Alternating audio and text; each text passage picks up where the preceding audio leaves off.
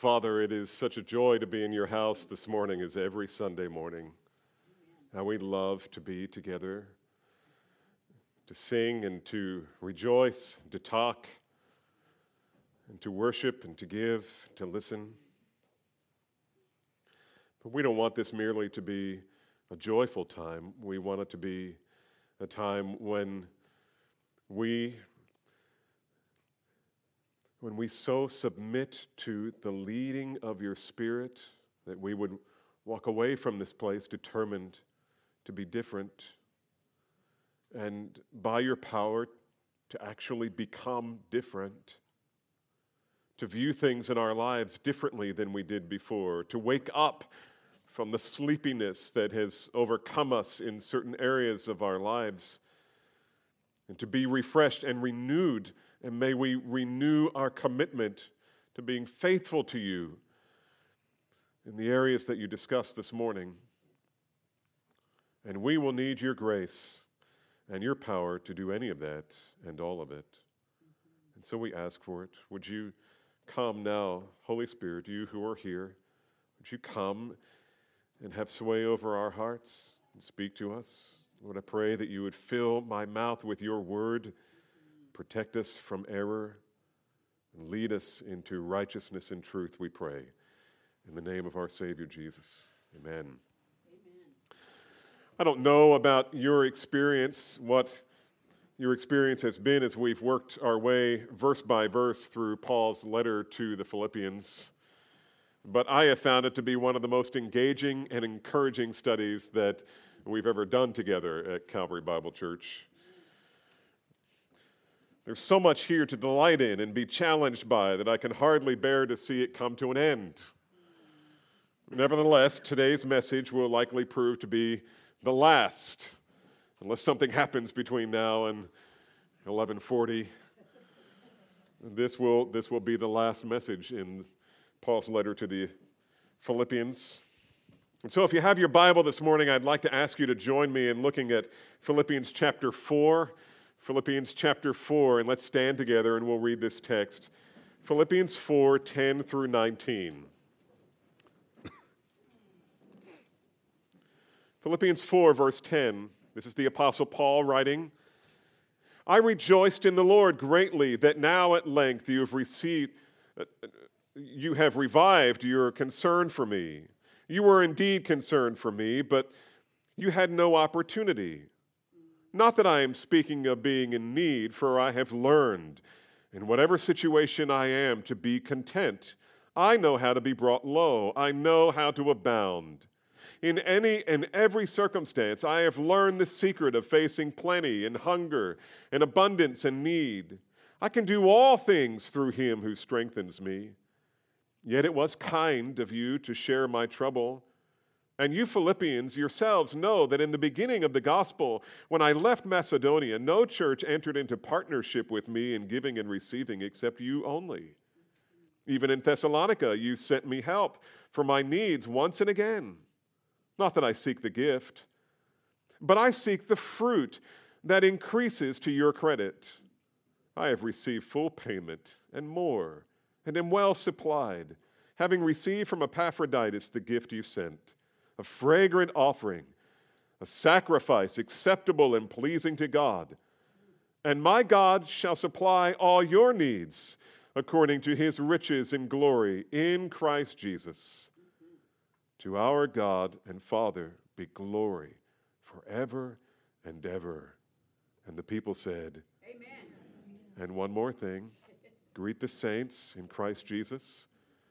The brothers who are with me greet you. All the saints greet you, especially those of Caesar's household.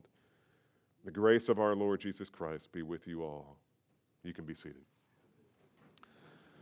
Let me tell you from the, the start that I will not once again expound on verses 21 through 23. We did that early in our study because I wanted to point out to you that Caesar's household is not a throwaway word.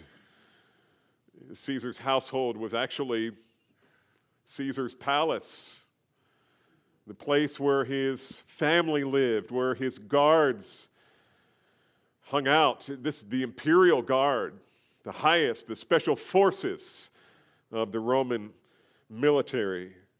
And apparently, because Paul had been there for two years, a number of them had received Christ. And so he sends greetings to the Philippians from his brothers there, and he says, especially those of Caesar's household. I mean, it's, it's so understated. It's just perfect and beautiful, as is all of God's word.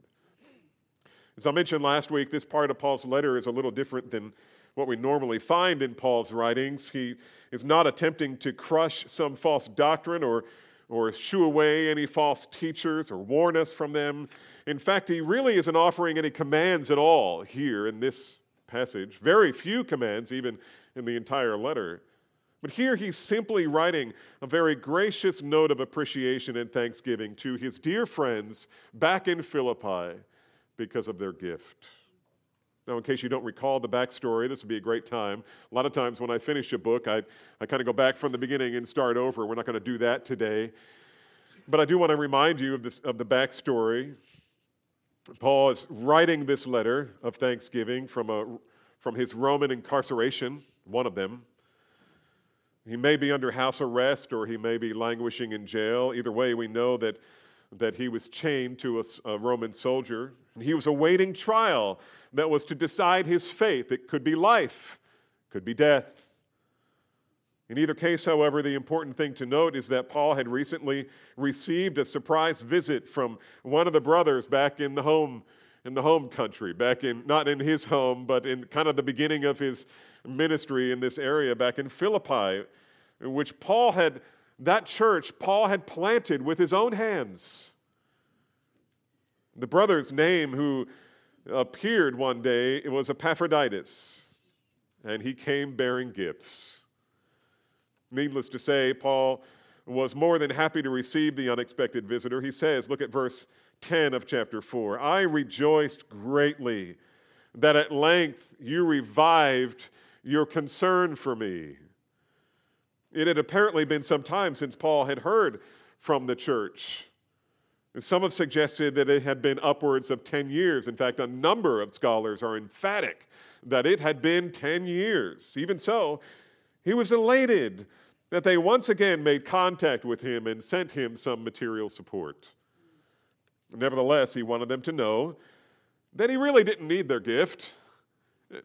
What, what will it be like for you if you hand somebody a gift this Christmas and they go, thanks, thanks. I mean, I don't need it, but uh, it was nice of you to, to give it. For Paul, he didn't need the gift. He was content in the Lord with what little provisions he had. If he has food and clothing, he was resolved to be content. In fact, he takes the opportunity here to model for the Philippians and us a heart of contentment.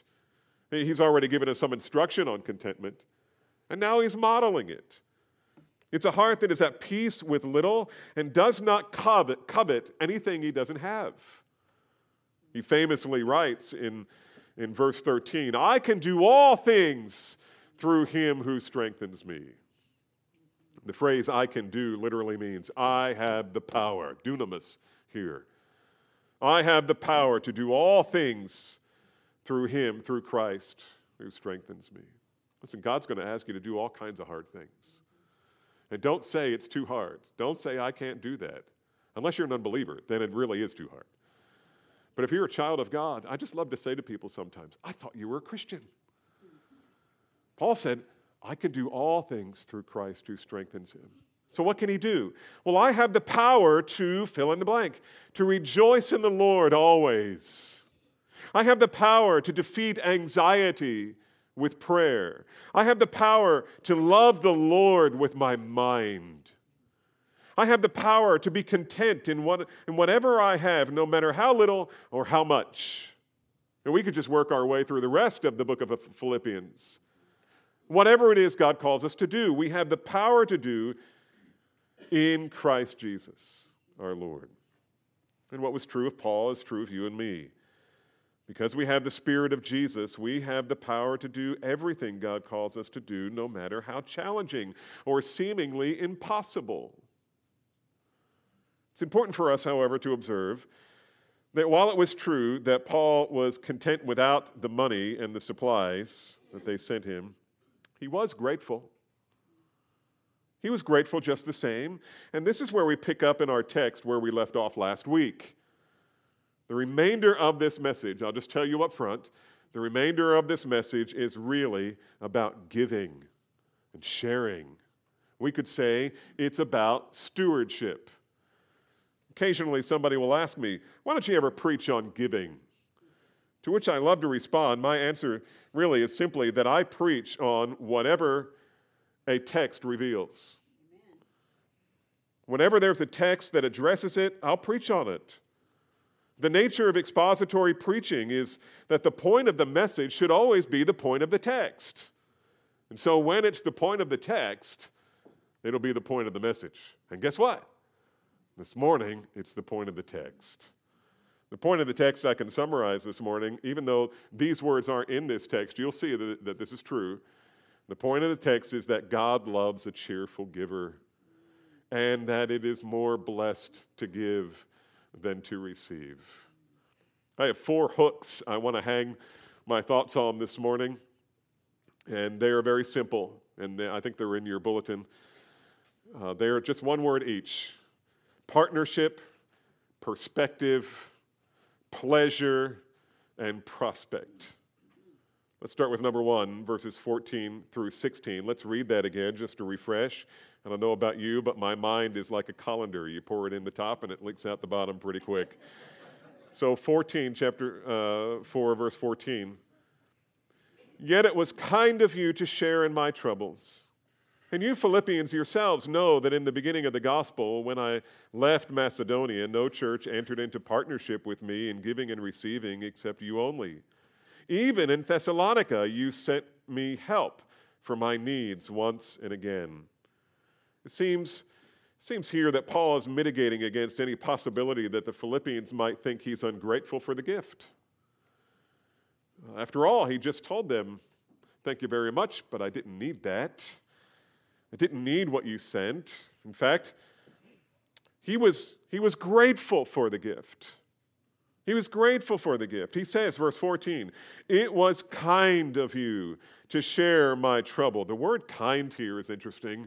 It means commendable, honorable, or beautiful. He's saying, listen, the fact that you sent me this gift, it's a beautiful thing. It's beautiful to me. Praise God for it. I can imagine back in Philippi before they sent the gift, you know, they're having church one day in Lydia's house. They're sitting around together praying for the Lord's work everywhere. People are coming to know Christ all over the place, praying especially for the labor of their beloved apostle. Someone in the body is moved by the Spirit to bring up the fact that they no doubt heard that Paul was in jail and he no doubt had need. And so they begin brainstorming, as we would, right? Begin brainstorming, strategizing about how they might share his trouble you should know, by the way, that the word here for share in verse 14, can you guess what it is in Greek? I know you're not Greek students, but you'll know this word koinonia. Share. It means fellowship. It's the typical word when we say fellowship. Some churches are called koinonia, fellowship.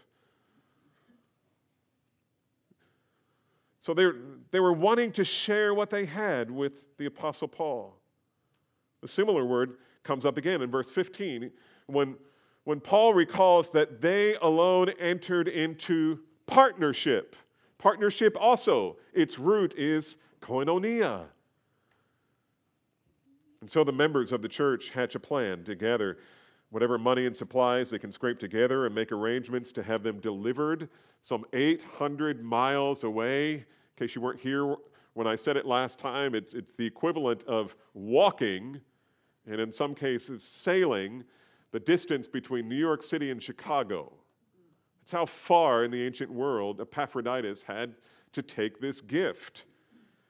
And so they pull it together and they make arrangements to, to make this 800 mile trip. Paul's writing here about their willingness to generously give And he portrays it in the context of partnership. We are partnered together.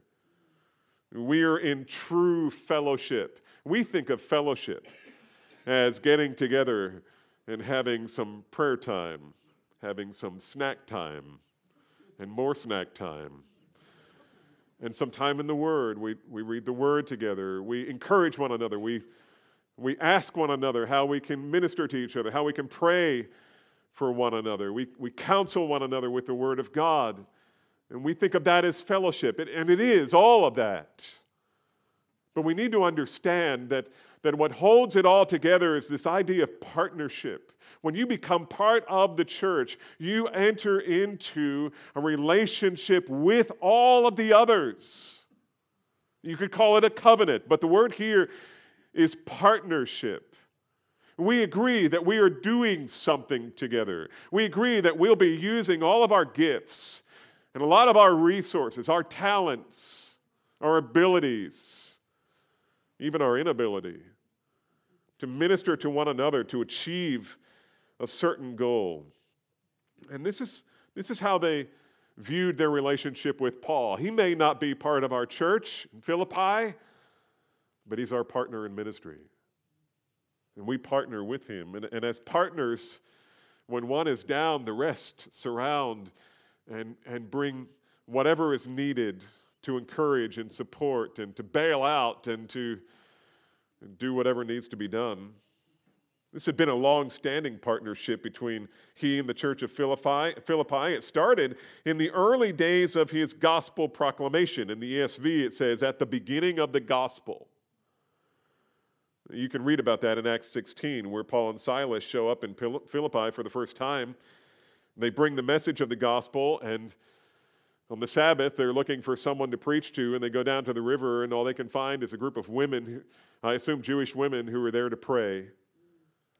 And he comes and and he preaches to them, or at least he delivers the message of the gospel to them. And it's interesting the way it's written in Acts 16 uh, very theologically. This is a narrative, and then there's a theological explanation when Luke says that the Lord opened Lydia's heart and she believed. That's how all of us believe. Amen. Any of us. If you have true faith at all, it is because at some moment in time, God opened your heart to believe. You can't make that happen any more than you can make yourself be born. You had nothing to do with that. You had nothing to do with it. You, you can't even remember it. But here you are. I don't have any problems with people saying, you know, I just don't know exactly when I was born again. Okay, talk to me about fruit. Talk to me about fruit. I can't remember when I was born. And I'm not real clear about when I was born again, but I see, you know, like, like uh, John Newton, uh, I once was blind, but now I see. God has changed my heart. And so he preaches the gospel, and this little church is born. He plants this little church. In the early days, this was no doubt a very small church. When they originally met, I got thinking about this this week. I wonder what, wonder what it would have looked like to walk into their church gathering. I mean, it would have hardly looked like more than anything but a family gathering. You know, friends coming over for dinner, and there was Paul and Silas, probably taking turns at the front, teaching and exhorting, laughing, encouraging. And then there was Lydia with all of her elegance and poise as a successful businesswoman. There would have been another rough looking man who had all the markings of being a long term local jailer. And his wife and children apparently believed they would have been with him as well in that little church. And then there was a young girl who was part of the church as well. And we don't know her name, we probably never will this side of heaven. But it was she who, had until recently, had been possessed by a demon and was now possessed in a very new way by the joy of the Lord. And we know Euodia and Syntyche were there. I can guess what they were talking about. These two godly women with a zeal for the gospel and a propensity for strong opinions, they were there. Paul loved those two women. And finally, we would have seen Epaphroditus, whom we know almost nothing of. Did he have a family? Was he a single guy? He sure was away from home a long time if he was married, but he would have been there. And anyone else who would bow the knee to the Lord Jesus since Paul had last been there. But still, it would have been a gathering of a, of a, a small group, probably smaller than our typical small groups here at Calvary Bible Church. Some of them are are too big. they need to be more like the church of Philippi. But Paul didn't much care about how large the church was. He recollects with great fondness that this little church, invisible to the busy world around it, had a long history of generously supporting the work of God. And not long after the, the incident of his arrest and the earthquake there with Silas, you remember the earthquake that demolished the jail? And not long after that, Paul and Silas, you know, they planted the church and, and then they left Philippi for the larger region of Macedonia to further gospel growth else, elsewhere. And when they left, their support kind of dried up from other churches, from everywhere apparently except from Philippi. He says, You sent me support time and again, time and again. He recalls how even when he and Silas found themselves ministering in Thessalonica, a significant distance away from Philippi, they continued to send support. Paul was grateful for them. He was grateful for their history of faithfulness as well as their renewed concern for him. Partnership then seems like the appropriate word to use for his relationship with this church. They weren't just acquaintances. They were partnered together. Partnership connotes the idea of a group of people who are using their collective gifts and talents and treasures in mutual concern to accomplish a single goal. In this case, the goal was to make sure everyone within their reach heard the message of Jesus Christ. Those who gathered for fellowship are actually partners in the gospel. Are you a part of this church? Are you a part of this church? Do you belong to this church?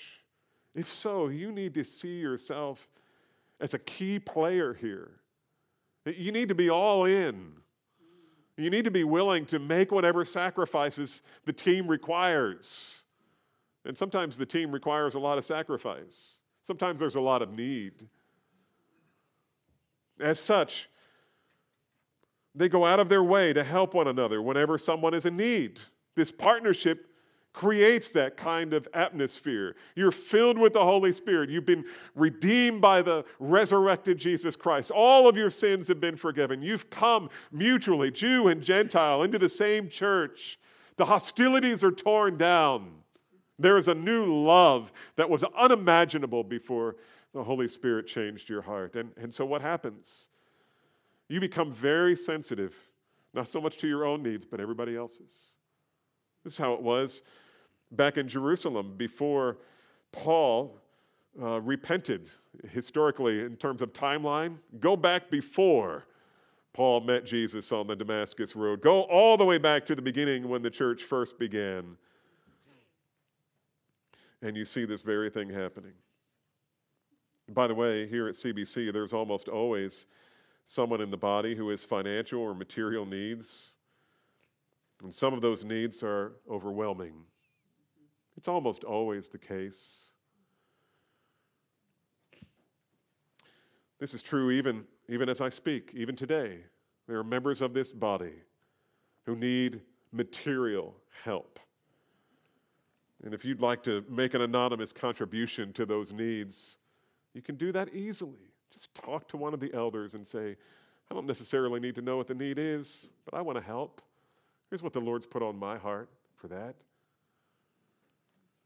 Well, we see this kind of giving and sharing in the early church, as I said, before Paul's repentance. In Acts 2 44 through 46, here's what we read.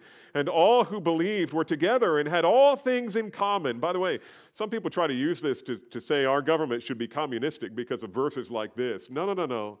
This is not the government forcing anybody. This is not the church forcing anybody to give. This is the church its members seeing needs and willfully giving what they have to meet them. In verse 45 says, And they were selling their possessions and belongings and distributing the proceeds to all as any had need. And day by day, attending the temple together and breaking bread in their homes, they received their food with glad and generous hearts. When it comes to money and material goods, the presence of the Holy Spirit makes Christians generous. Do you realize that generosity is a fruit of the Spirit? I've told you repeatedly that Galatians chapter 5, the fruit of the Spirit, is not an exhaustive list. It doesn't include humility. That's a fruit of the Spirit. I mean, if anybody has a modicum of humility, it's got to be the Spirit, right? Not only that, but generosity. If you have generosity, where does that come from? It's got to be the Spirit. We desire to meet one another's needs. That's from the Spirit. We desire to support the work of the ministry. That's of the Spirit. The gospel changes our view of money from something that we see merely as a, as a means of personal happiness and self gratification to a means by which we can bless and help others for the glory of Christ. This is Christian partnership. And then we move on to perspective. Look at verse 17. Not that I seek the gift, but I seek the fruit that increases to your credit. Now that strikes us as an odd statement, doesn't it? I don't need the gift. I'm happy about what it's going to do for you. At first blush, it may sound like Paul is saying, listen, uh, I, I'm not so unspiritual as to have to admit that I have needs. After all, I'm an apostle, and apostles don't have needs. You, on the other hand, do have needs. You need to give. And it's good for you to give. And so I'm happy for you that you gave to me. I mean, that's ridiculous. I mean, Paul is no money hungry televangelist. So, what is he actually saying? Well, he's saying I am genuinely excited about the gift. Praise God for the gift. But what excites me is not the benefit that I receive from the gift, but the benefit that you will receive from the gift. Now, someone is saying, Thank you very much, Pastor, but that doesn't clear up anything at all. Can you take another run at maybe explaining Paul's meaning? I know, right? I mean, when I got here, I was like, What? This, this just seems upside down. Why not just say, Thank you for the gift? I really needed it. And, and you met my need. Praise God. It seems confusing. It seems like a bona fide non sequitur. It just doesn't add up. Unless, of course, you know where Paul is coming from. What's the basis of Paul's statement here? Well, he's getting this perspective from a source that many of us are all too unfamiliar with, namely the Old Testament scriptures. That's right. Paul is making this confusing statement based on the teaching of a repeated Old Testament promise from the Lord. And you ask, what is that promise? What promise? And I'll say, I'm glad to answer, and I'm glad you asked. If, if you want to know what Old Testament scriptures have so shaped Paul's thinking that it would be very natural for him to write things like, Thank you for the gift. I didn't need it. I'm really excited about it, though, not because of what it's going to give me. And he, he's not putting that down, as we'll see in a minute, but what it is going to benefit you. And if you can't remember what Old Testament scriptures, I mean, we could start in any number of places. I really had to pare this down so we wouldn't be preaching all day. Deuteronomy chapter 15. Just listen to this. This is beginnings at Deuteronomy 15:10, God speaking about his people, how they should care for the poor. And he gives them a warning. He warns them that they should, listen to this, they should not look grudgingly on the poor. Okay, now Paul is poor, he's, he's in jail. Do not look down grudgingly on the poor and give him nothing. He will cry out to the Lord against you, and you will be guilty of sin. Rather, he continues, this is Moses writing, you shall give to him freely, and your heart shall not be grudging when you give it to him. Or else, we might think, you're going to be thrown outside the camp, or you're going to be judged. It's not what he says. Let me read it again. You shall give to him freely, and your heart shall not be grudging when you give it, give it to him, because for this the Lord your God will bless you in all of your work and in all that you undertake. There are conditions on the blessing of the Lord, and one of those conditions is will you give generously to those who are in need? Not because I command it, but because I've promised. Because I promise that it will bring blessing to you. It will be blessing to you. I will be blessing to you. Proverbs 28 27. I'm going to go through several texts here. Proverbs 28 27. Whoever gives to the poor will not want. Want here means to lack. Whoever gives to the poor will not lack, but he who hides his eyes from the poor will get many a curse. In Proverbs 11, 24 and 25, I love this one. One who gives freely, one, I'm sorry, one gives freely. I think one version says scatters. He takes his seed out and he just he just whips it out there. He's just randomly throwing it all over the place. It's the idea. One gives freely and grows all the richer. Another withholds what he has, what he should give, and he only suffers want. Whoever brings blessing will be enriched, and the one who waters will himself be watered.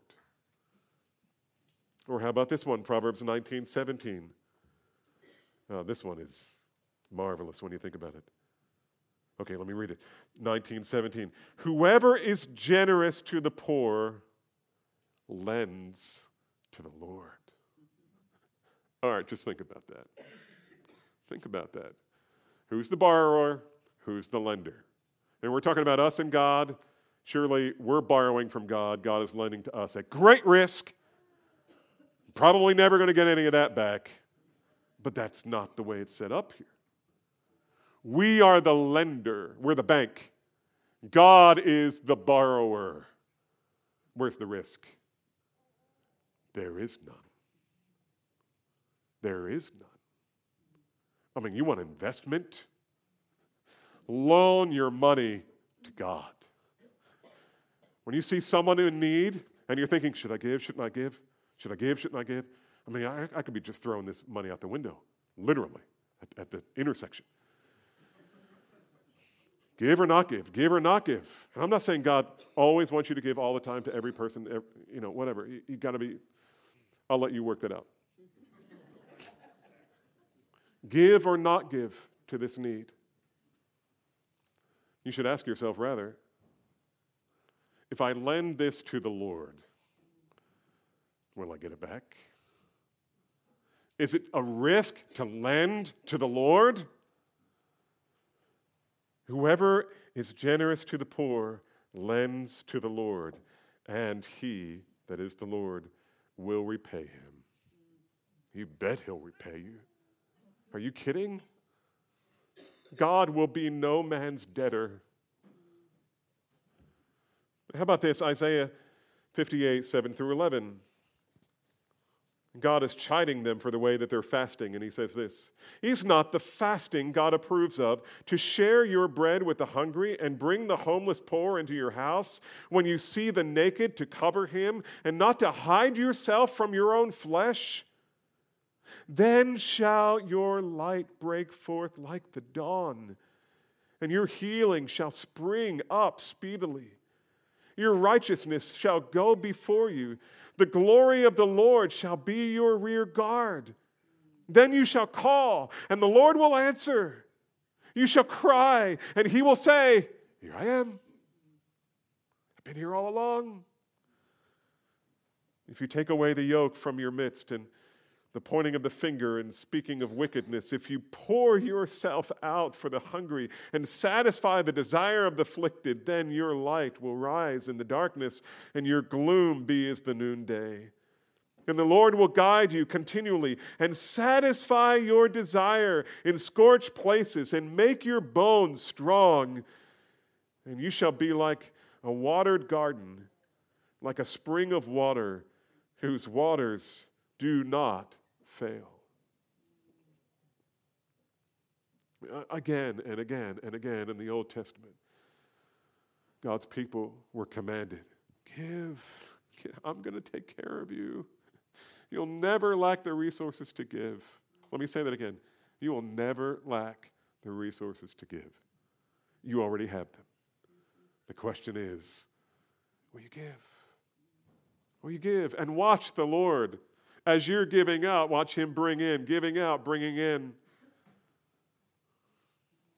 Beloved, these were precious promises to every Old Testament Jew. And guess what Paul was? He was an Old Testament Jew. And then he became a New Testament apostle. But when he became a follower of Christ, he didn't forget or neglect the promises of God. God promised blessings for those who are generous with, with what they have received from God. It's all His. And then again, Paul didn't need to, to rely exclusively on Old Testament promises. Consider this he already knew about Jesus, he had met Jesus, he talked with Jesus. Jesus' ministry had long since come and gone. And Paul knows what Jesus said. In Luke 6:38, Jesus picks up on the Old Testament theme and declares this: "Give, and it will be given to you. Good measure, pressed down, shaken together, running over, will be put into your lap, for with the measure you use, it will be measured back to you." Luke 6:38, Jesus said, "Give, and it will be given to you."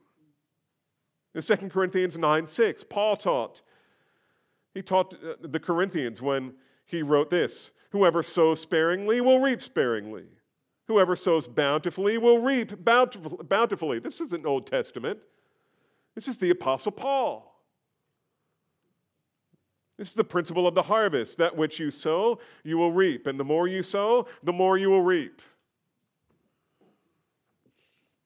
And by the way, the reaping isn't reaping so that you can pad your comfortable existence, but you will reap so that you can sow some more, so that you can give it away. This is, this is, uh, my wife is teaching economics for some teenagers right now. And uh, this is the way God's economics, heavenly economics, works. It's inscrutable, but it's clear. The reason Paul said what he said to his friends in Philippi is because he knew and believed these scriptures. He earnestly believed that because the Philippians gave so generously to him, God was sure to pour out his blessing upon them so that they will be more blessed than the one who would receive their gift. Are these promises still valid today? Of course they are. Sometimes the blessings are material and tangible.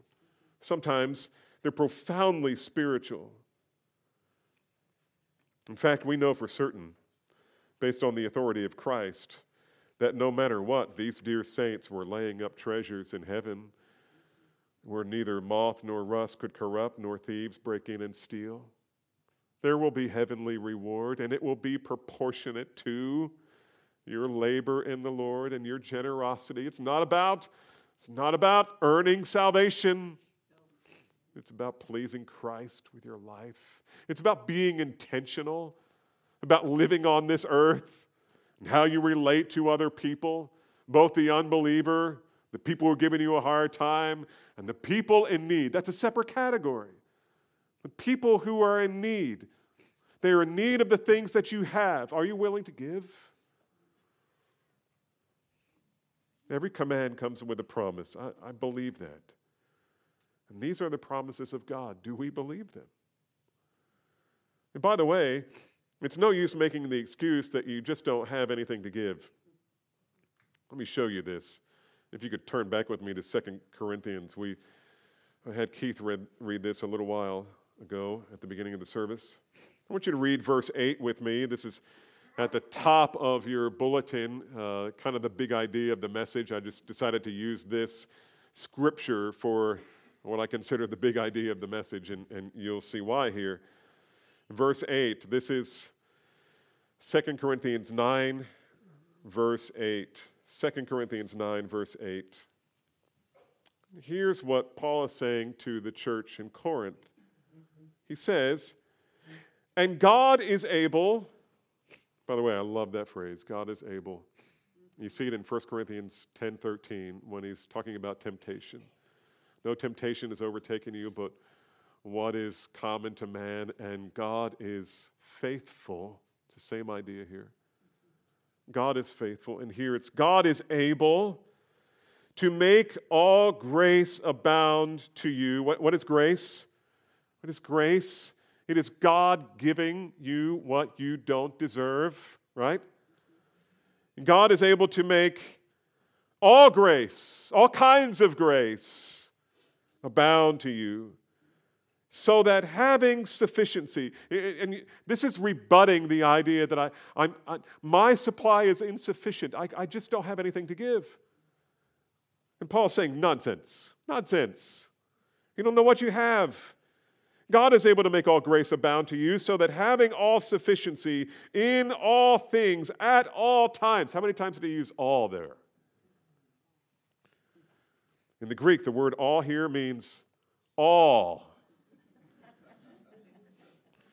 so that having all sufficiency in all things at all times, you may abound in every good work.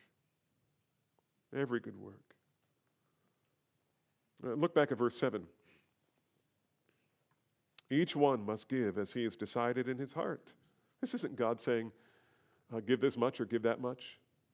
Each one must decide in his heart. And some, you know, a lot of times young people, you know, they get married, they get out on their own, and they want to give to the church. Where do we start?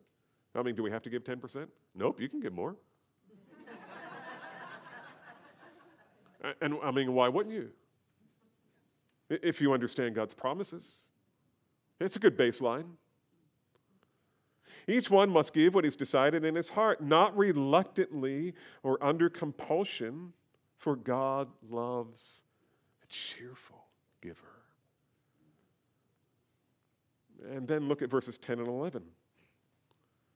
He who supplies seed to the sower and bread for food will supply and, watch this, multiply your seed. That's not seed for eating, watch. Seed for sowing. So you start off with a little bit of seed, you sow it, God makes it grow, He provides you more so that you can sow more seed and increase the harvest of your righteousness. That's why I say some, some of this is spiritual, some of this is, is physical, some of it is material. You will be enriched in every way to be generous in every way, which through us will produce thanksgiving to God. For the ministry of this service is not only supplying the needs of the saints, the, the, the, the saints in Jerusalem who were starving because of the drought, but is also overflowing in many thanksgivings to God. Your giving is going to cause those suffering people thanksgiving to God. I mean, just knowing that is reward. Just knowing that is reward. That you partnered with Paul and with the saints in Jerusalem to meet their needs. Oh, the joy of knowing that God used you to help someone because you first received from him. So Paul was excited about their gift, not because it was going to meet some great need of his, but because it was going to re- re- result in great blessing that would be theirs. Get it?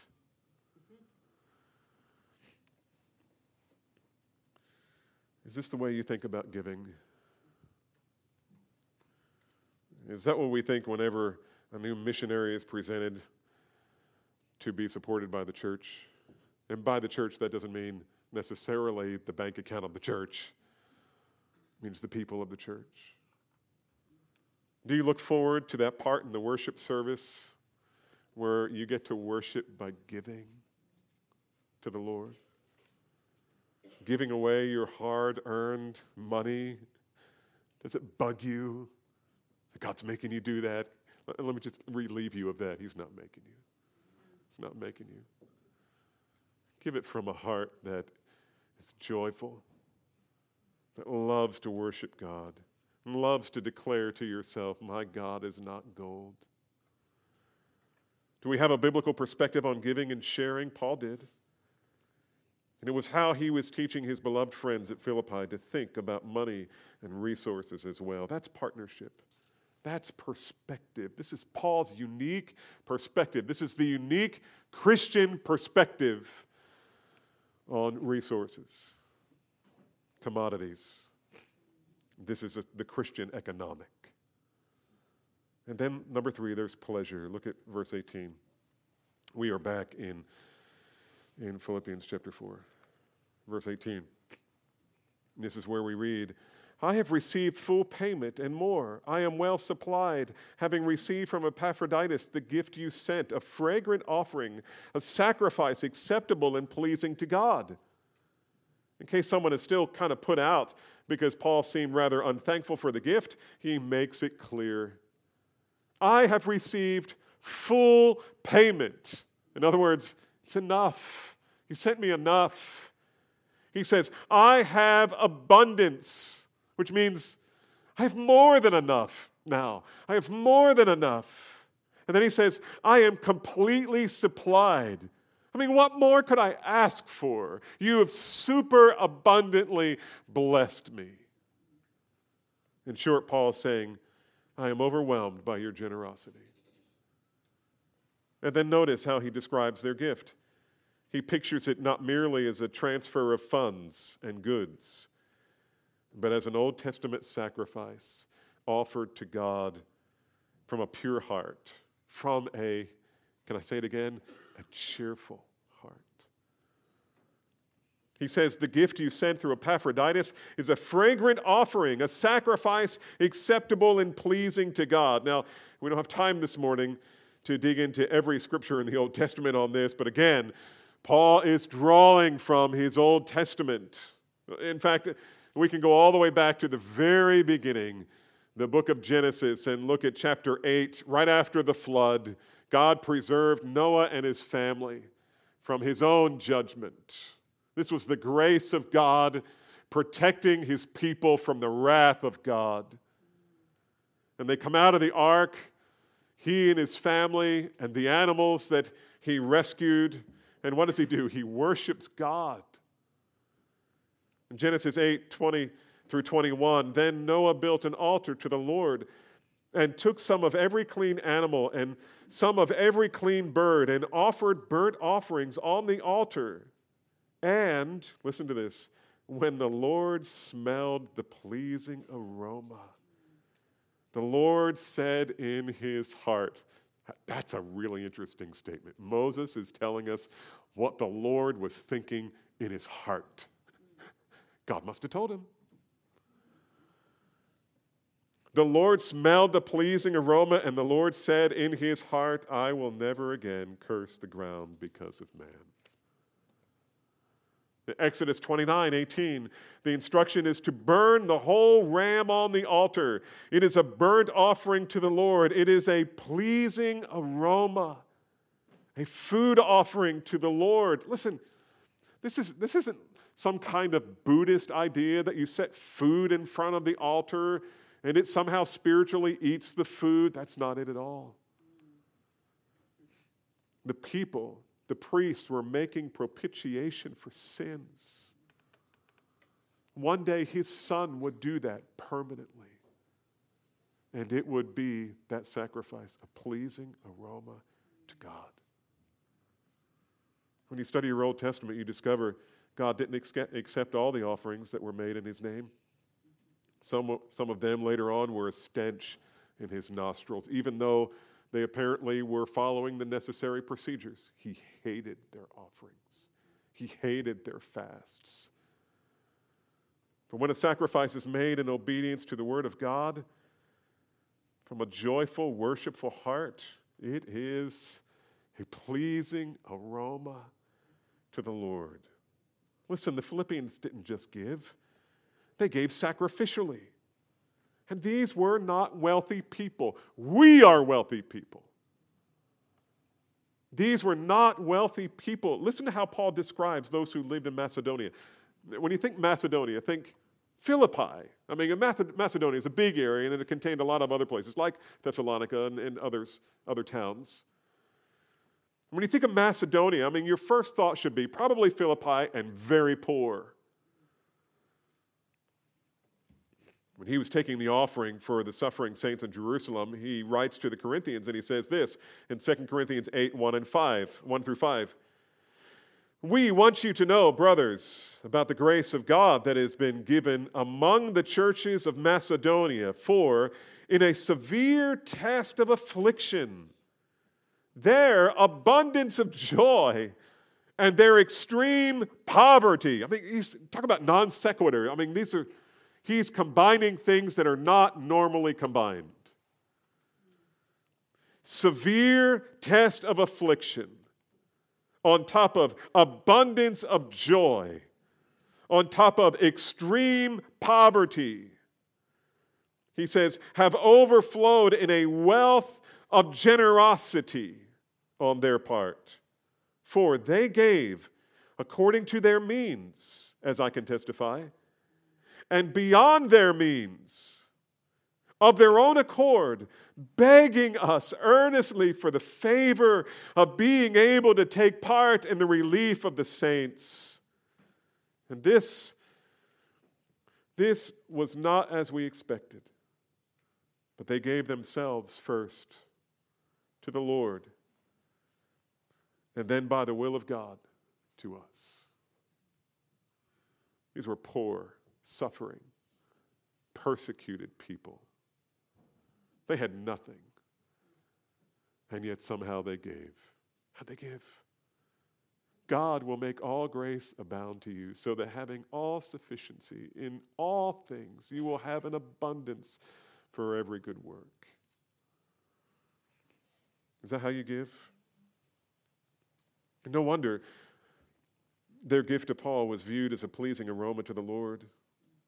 It was a sacrifice.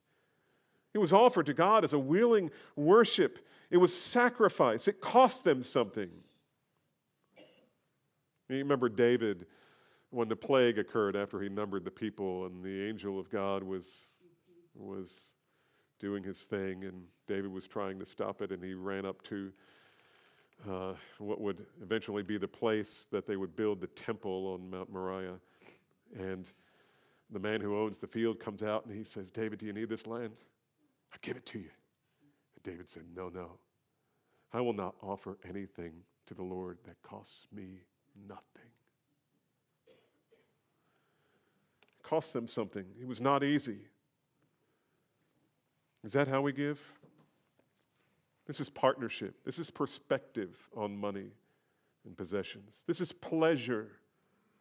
The pleasure of the Lord in receiving what we offer to Him from a joyful and obedient heart. And then finally, there's prospect. This is future orientation. What do we have to look forward to? This is, this is present grace, acting in faith because of God's promises of future grace. What is the promise of future grace? Verse 19. And my God will supply every need of yours according to his riches in glory in Christ Jesus. His glorious riches in Christ Jesus. Paul's still teaching his beloved Philippians about God. And notice he calls him my God. My God. The God of whom he is speaking is the one whom Paul is intimately acquainted with. It's as if he's saying, I have staked my whole life on Him. And He has never once let me down. He is my God. And, and I can tell you something about my God. If your hope is in my God, then this much, excuse me, this much I know. My God will supply all your needs according to his riches in glory in Christ Jesus. You'll never need to worry about running out of what you need to be faithful to the gospel and faithful to Christ. The supply that God has access to is an infinite supply. He doesn't have a limited bank account. He doesn't have limited treasure. We used to sing as, as kids in a, in, in, well, as a church when, uh, when I grew up, was growing up. Uh, the He owns the cattle on a thousand hills, the wealth in every mine. Now, he owns infinitely more than that. He owns the whole cosmos. And he will freely give it to you so that you will have sufficiency to do his will and to share with others. You say, I know of a need. I just don't think I have the resources to give. Then, based on God's promise, here's what you should do God, I really want to help. I want to be generous. Would you provide so that we can be generous? Do you ask God to give, not, not just to your needs, but do you ask God, would you give me, give me whatever I need so that I can give to that person or that family or that need? I don't have it. Would you give it to me? You've promised that, that you would make sure I have all sufficiency. Right now, I don't see it. Would you either reveal it or send it? Give freely, give generously, give sacrificially, spend and be spent for God. Give your all. And I was wrapping up the sermon this week. Again, I remembered the same church in New Jersey when I was real little. And we as a church used to sing a song, and here's, I looked it up last night. And so many of you older folks know this, you younger folks, probably not. That's okay. His love has no limits, His grace has no measure, His power has no boundary known unto men. For out of his infinite riches in Jesus, he giveth and giveth and giveth again. God will always be the giver. He who did not spare his own son, but delivered him up for us all, well, how will he not also with him freely give us all things? What's the all things? What do you need? What do you need to be faithful? What do you need to, to give to someone else who has a need? The benediction in verse 20 seems especially appropriate in light of all of this. And so we read, To our God. Notice how Paul has gone from my God to our God. He's not just mine, He belongs to all of us, and we to Him. To our God and Father be glory forever and ever. And the people said, Oh, beloved, this is the great grace of our awesome God. Paul says he's my God. And so many of us can say with Paul, He's my God. But I must ask you, dear friend, is He your God? Do you belong to Him? Is He real in your life? Do you love Him? Today, this very day, He could become your God. If you will repent and believe. And then you will understand that even your repenting and believing was a gift of His grace. Surrender your all to Him, and He will become your great and glorious Savior, and you, His dear child. Now, beloved, this has been a marvelous study. I mean, who doesn't absolutely love the book of Philippians? We started it together. I looked it up 11 months ago. It's not quite a year. 28 messages. It's bittersweet to let it go. What do you say we start it all over again? we'll still learn things. And yet I can't wait to see what the Lord has for us next. So here's my plan initially for the next three weeks. Uh, uh, this coming week, Stuart Scott will be here next Sunday. Keith will preach for two weeks. I've asked for a little bit of time to recalibrate and get ready to take you through some Psalms. And so we're going to work through the Psalms until Christmas. It's kind of, you know, I, I left off somewhere around Psalm 25, and we'll pick up somewhere in there. And just some select Psalms. We'll, we'll go through them until Christmas. Of course, there'll be some kind of Christmas message. Uh, it's one of the few topical things we do around here, but uh, a Christmas message, and then the biographical in the beginning of January. And then we'll be off to a new adventure in the New Testament and it'll be exciting. And I have no idea what it is yet, but. but anywhere we go in the New Testament, it's going to be glorious and wonderful. And it'll exalt Christ, and we will be fed and encouraged. And I can't wait. Let's pray. Lord, thank you for your word. It really is a, a light to our feet, a lamp to our path. You teach us not only how to live, how to love, how to worship, how to repent, how to restore and renew. Everything. May we, like Job, love your word more than our necessary food. Oh, Father, I pray that you would continue teaching us, that we would be, um, we would view our, this community as a true partnership in the Lord May the resources that we have be freely available to those who have need. And may that only increase the love that is here in this body, this palpable, ambient love that we sense whenever we are together. May it only increase. Would you protect us, Lord, from any division, anything that would dishonor you and fracturing the body? May Jesus